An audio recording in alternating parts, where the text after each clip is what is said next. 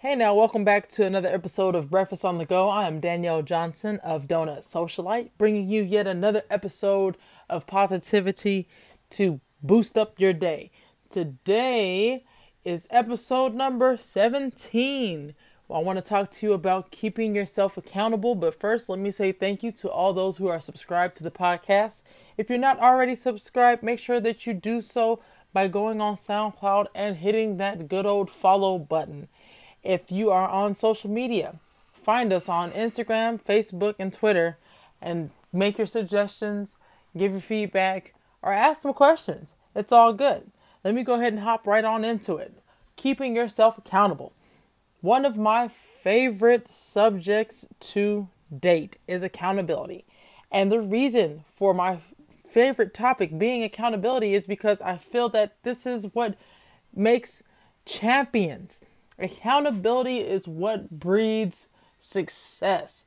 There are so many different things that you could do to keep yourself on target for your goal. We've talked about focusing in on your journey. We've talked about choosing yourself and making the most out of your life and all these other things.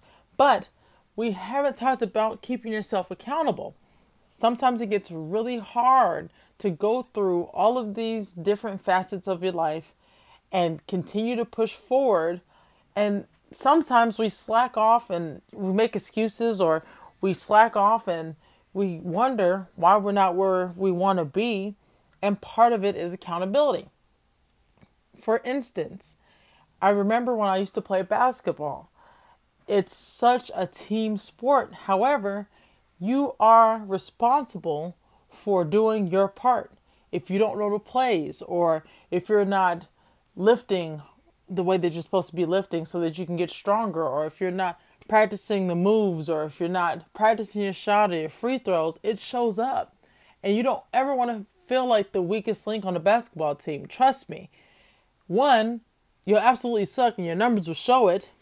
And two, you'll be looked at as the the weak link on the squad and everybody will look at you like yo i'm not passing the ball to danielle because she can't shoot or she's not doing the play right or she's xyz you don't want to be that person right in life we don't want to be the weakest link or the achilles heel to ourselves so the the major key as dj khaled would say is to hold yourself accountable.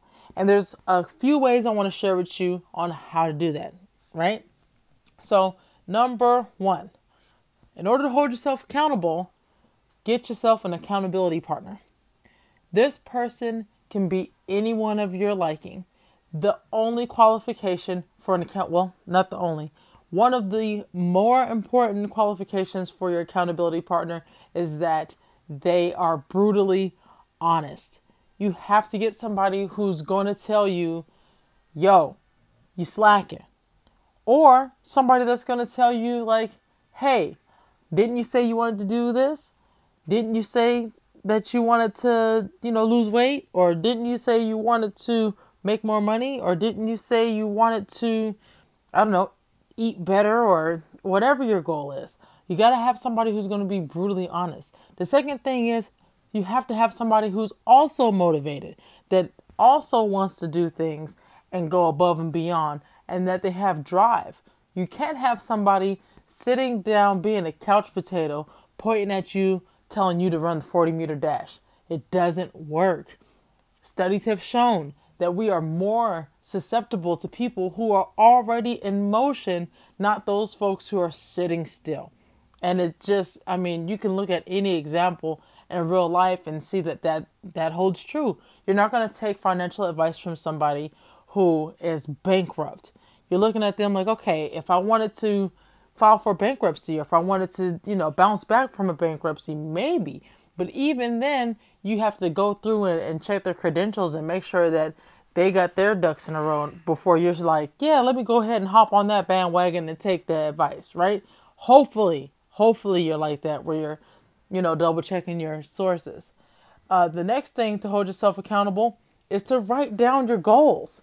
Write them out and see what it actually is and put them somewhere where you can see them constantly. I used to write on my mirrors and stuff back in college uh, when I went to Arizona State because not only because it was fun to do, right? But because it made me see what I wanted to accomplish on a regular basis.